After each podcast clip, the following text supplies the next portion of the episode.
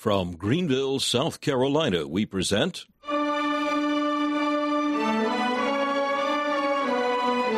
Let the Bible Speak.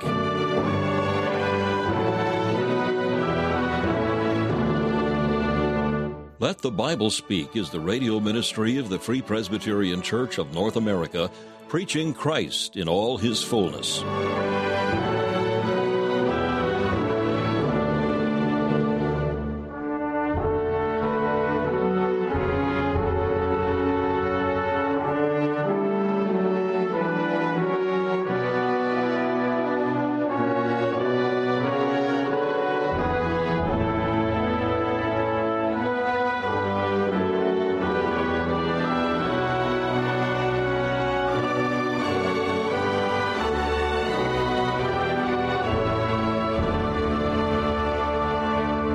Welcome once again to Let the Bible Speak, featuring messages from the ministry of Dr. Alan Cairns, founder of Let the Bible Speak Radio Ministries.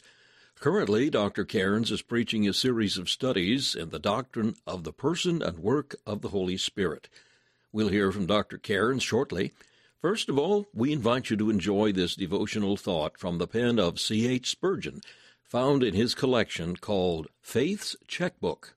Our devotional for today is entitled Established and Kept. The text is found in 2 Thessalonians chapter 3 and verse 3.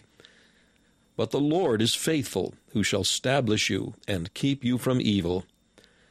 Men are often as devoid of reason as of faith. There are with us still unreasonable and wicked men.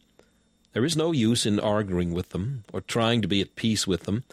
They are false at heart and deceitful in speech. Well, what of this? Shall we worry ourselves with them? No. Let us turn to the Lord, for he is faithful. No promise from his word will ever be broken. He is neither unreasonable in his demands upon us, nor unfaithful to our claims upon him. We have a faithful God. Be this our joy. He will establish us so that wicked men shall not cause our downfall, and he will keep us so that none of the evils which now assail us shall really do us damage. What a blessing for us that we need not contend with men, but are allowed to shelter ourselves in the Lord Jesus, who is in truest sympathy with us. There is one true heart, one faithful mind, one never changing love. There let us repose. The Lord will fulfill the purpose of His grace to us, His servants, and we need not allow a shadow of fear to fall upon our spirits. Not all that men or devils can do can hinder us of the divine protection and provision. This day let us pray the Lord to establish and keep us.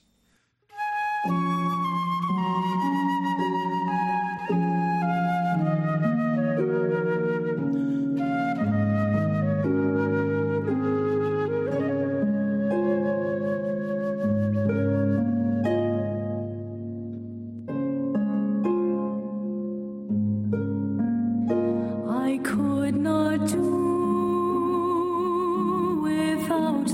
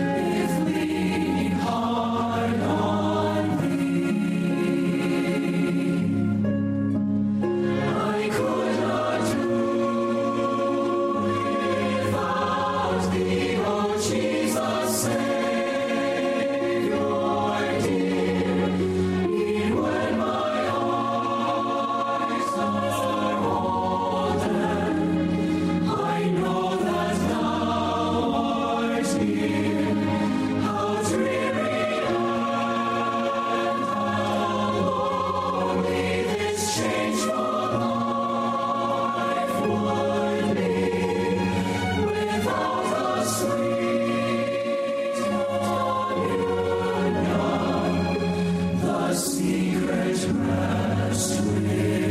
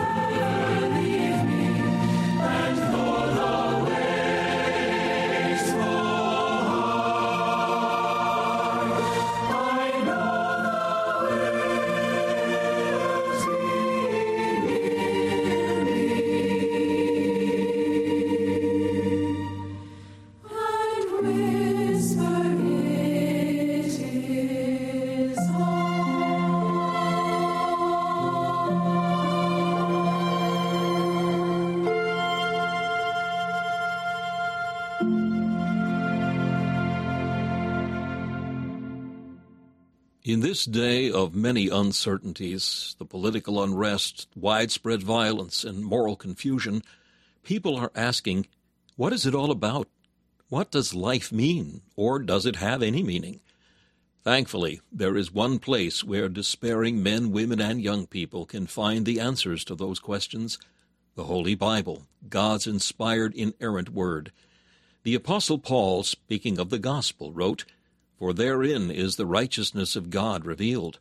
He was referring to the righteousness that God gives to sinners on the basis of Christ's death on the cross. A medical doctor who found life's answer in Christ has written a brief summary of the central teaching of the Bible in a booklet called The Meaning of Life and the Love of God. In a few clearly written pages, he explains how sinners can find forgiveness and redemption in God's blessed Son, the Lord Jesus Christ. For a free copy of The Meaning of Life and the Love of God, simply email info at faithfpc.org that's info at faithfpc.org. If you wish, you may call us at 864 244 2408. That's 864 244 2408. If you prefer regular mail, simply write Let the Bible Speak, 1207 Haywood Road, Greenville, South Carolina 29615. That's Let the Bible Speak, 1207 Haywood Road, Greenville, South Carolina 29615. Just ask for your copy of The Meaning of Life and the Love of God, and we'll be happy to provide it.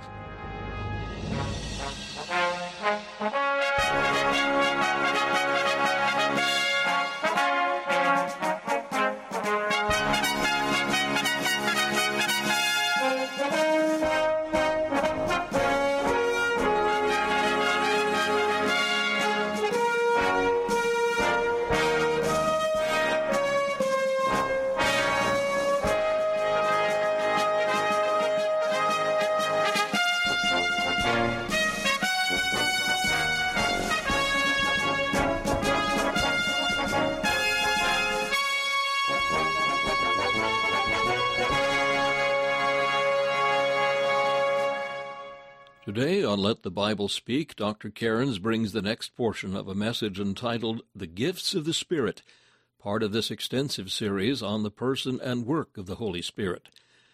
This is a subject which has created much controversy in the Church. As we've seen, there are two extremes in the treatment of spiritual gifts. On the one hand, there are those who deny any supernatural activity then there are others who insist that all of the miraculous gifts of the New Testament are available to the church today. Those who deny the miracles of the Bible are simply saying that God has no right to interfere in the affairs of men.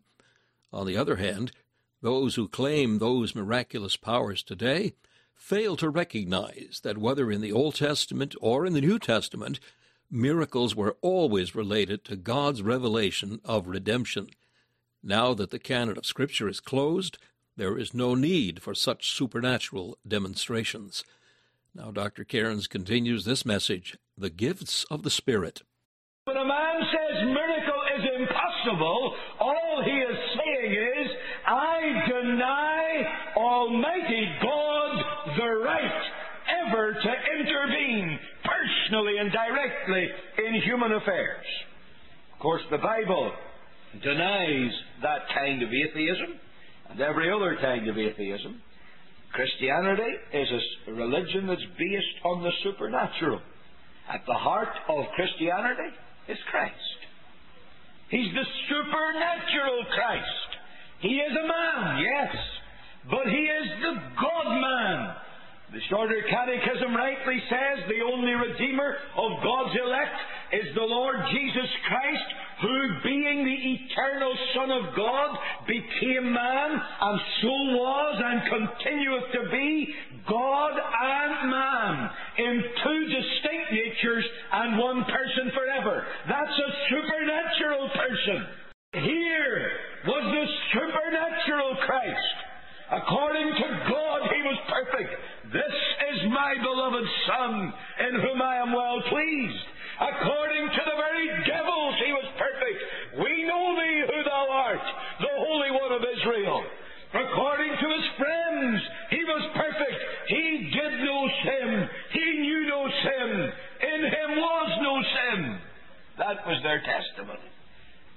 His enemies.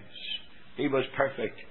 Pilate said, I find no fault in this man. Supernatural life and the supernatural death. The Lord Jesus said, I lay down my life. No man taketh it from me. I have the power to lay it down, and I have the power to take it up again. The Lord Jesus didn't die from nails through his hands or through his feet. The Lord Jesus didn't die because of weakness on the cross, though he was crucified in weakness. The Lord Jesus Christ on Calvary's cross suffered all the devils and men could give him to suffer. He suffered all that even the wrath of a displeased God. For God was displeased with our sin, and Jesus became sin for us. He suffered all that the wrath of God could give him. I've often pointed out that through all those harrowing hours of suffering, the Lord Jesus never bowed the head. It was only when he had suffered to perfection, when he had paid the price, that then he bowed the head and he gave up the ghost. A supernatural death. Even the soldiers were amazed that he died without them having to help him on his way. And thank God he's the Christ of the supernatural resurrection. For on the third day he did rise. It has often been said that the best attested fact in history is the resurrection of Jesus Christ. And that's true.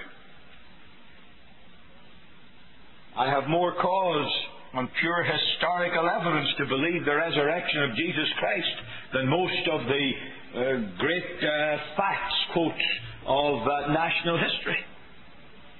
I'm a lot more sure of the resurrection of Jesus Christ than that Benjamin Franklin said what he's supposed to have said and did what he's supposed to have done. I have the Holy Ghost recording the one. I have men with vested interests recording the other. He's the supernatural Christ. Therefore, when we come into the New Testament scriptures, as in 1 Corinthians 12, we are prepared for the Holy Ghost to show literal, miraculous powers in the church of Jesus Christ. Here we have, as I've said, these gifts. There are nine of them mentioned here. If you turn to verse 28, you'll find uh, there are some more after apostles, prophets, teachers, miracles, gifts of healings. We have helps and governments. Back in Romans chapter 12, verse 6, we have some more mentioned. And these are superbly miraculous gifts involving revelation, illumination, and inspiration directly from the Spirit of God. Now, that's the first thing. The Holy Ghost did give miraculous gifts. Second thing, and here we come to the heart of the matter. Those supernatural gifts were peculiar attendants and confirmations of God's revelation of redemption as it was in the process of being given. Now, let me repeat that, for this is at the very heart of the doctrine of the miraculous in the New Testament, and indeed the Old Testament. Those supernatural gifts were peculiar attendants and confirmations of God's revelation of redemption as it was being given. If we turn over to Hebrews chapter 2 and verse 4, we will find there uh, that we have given to us in the clearest possible language the purpose of miracle. After talking about the apostles, and what they said and did, God also bearing them witness, both with signs and wonders, and with divers miracles and gifts of the Holy Ghost, or distributions of the Holy Ghost, according to His own will. What was the purpose of the, the wonders, the miracles, and the gifts of the Holy Ghost.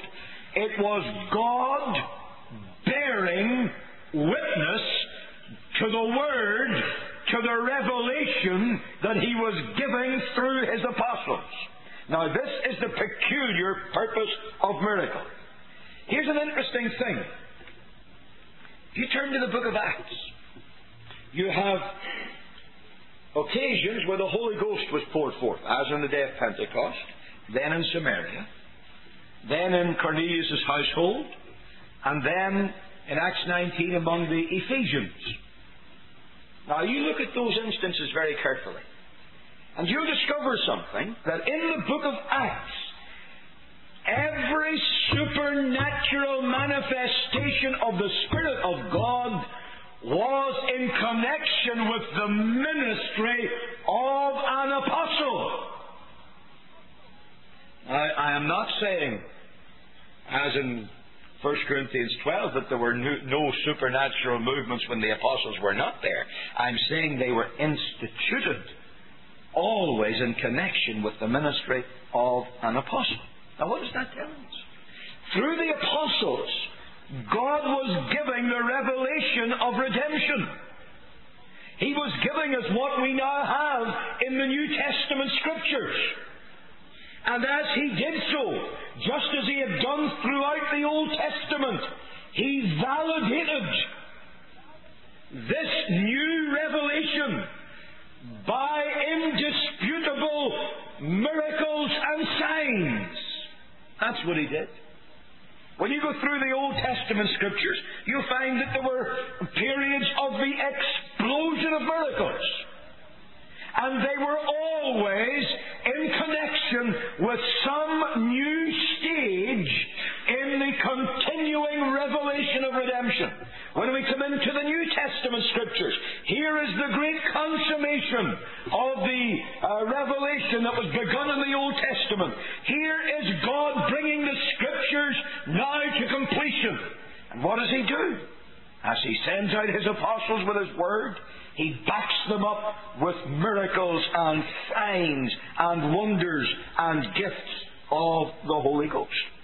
Indeed, in 1 Corinthians 12 and verse 7, there is a very interesting thing. It says, But the manifestation of the Spirit is given to every man to profit withal. The manifestation of the Spirit. That's a very interesting phrase. There's a little learned discussion as, believe it or not, to the significance of the word of, what kind of a genitive it is.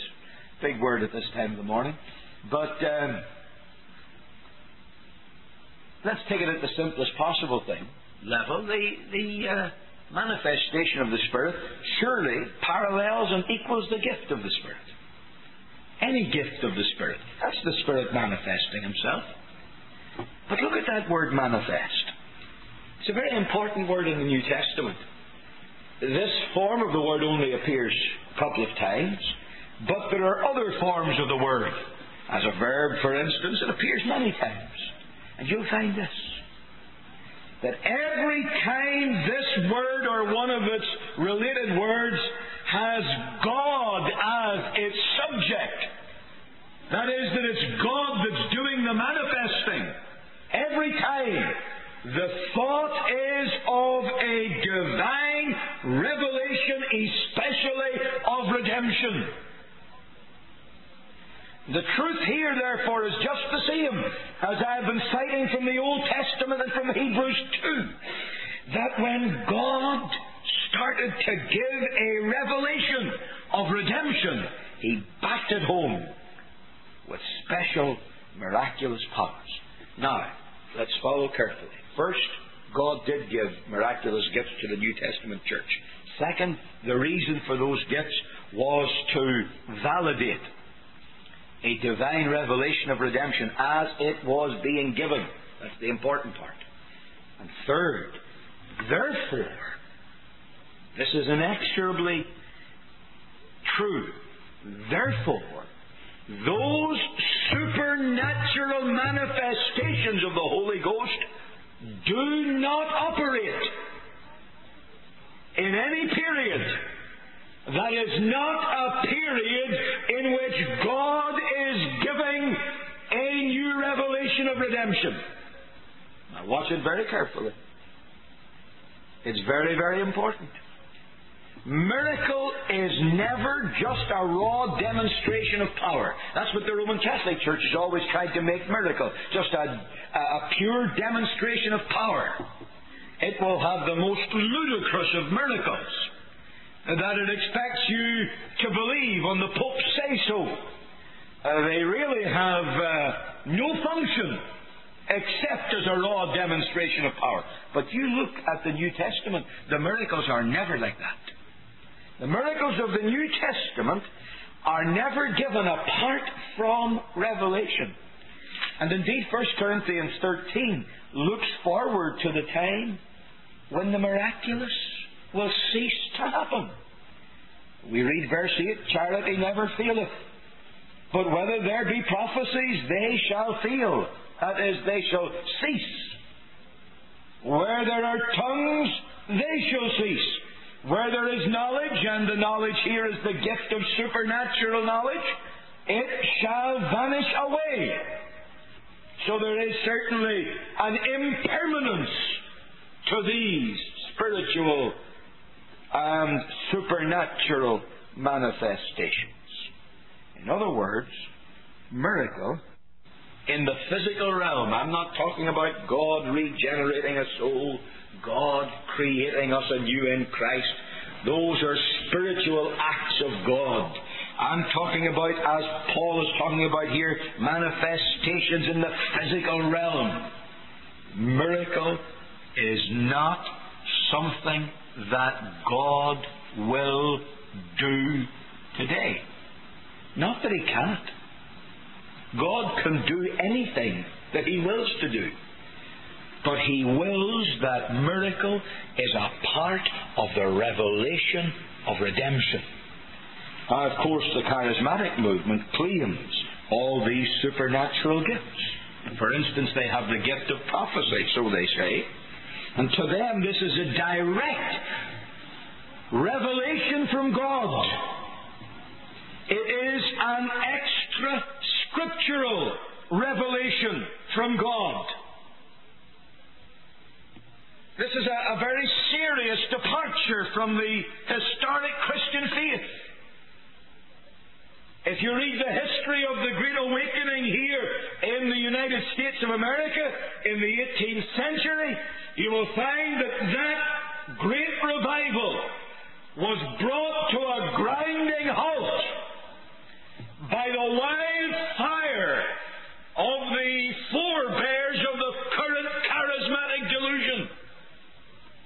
Wildfire brought that revival to a halt.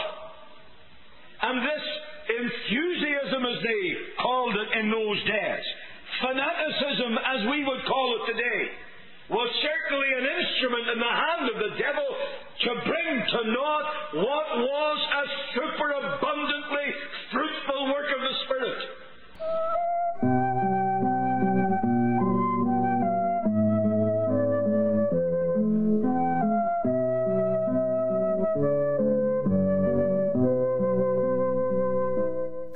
listening to Let the Bible Speak, the radio ministry of the Free Presbyterian Church of North America. We hope you've enjoyed and benefited from today's program. We are here as your servants for Christ's sake. If we can be of any further help to you in the things of the Lord, we invite you to contact us. If you would like to receive our booklet, Separated unto the Gospel, a booklet that sets forth the beliefs and standards of the Free Presbyterian Church, you may have a copy free of charge, simply for the asking. Our mailing address is Let the Bible Speak, 1207 Haywood Road, Greenville, South Carolina, 29615. That's Let the Bible Speak, 1207 Haywood Road, Greenville, South Carolina, 29615.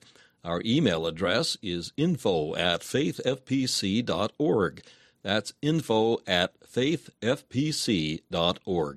If you would like to learn more about the Free Presbyterian Church of North America, we invite you to visit our website, www.fpcna.org. That's www.fpcna.org. This is Charles Kelsch saying thank you for listening and inviting you to join us again as we let the Bible speak.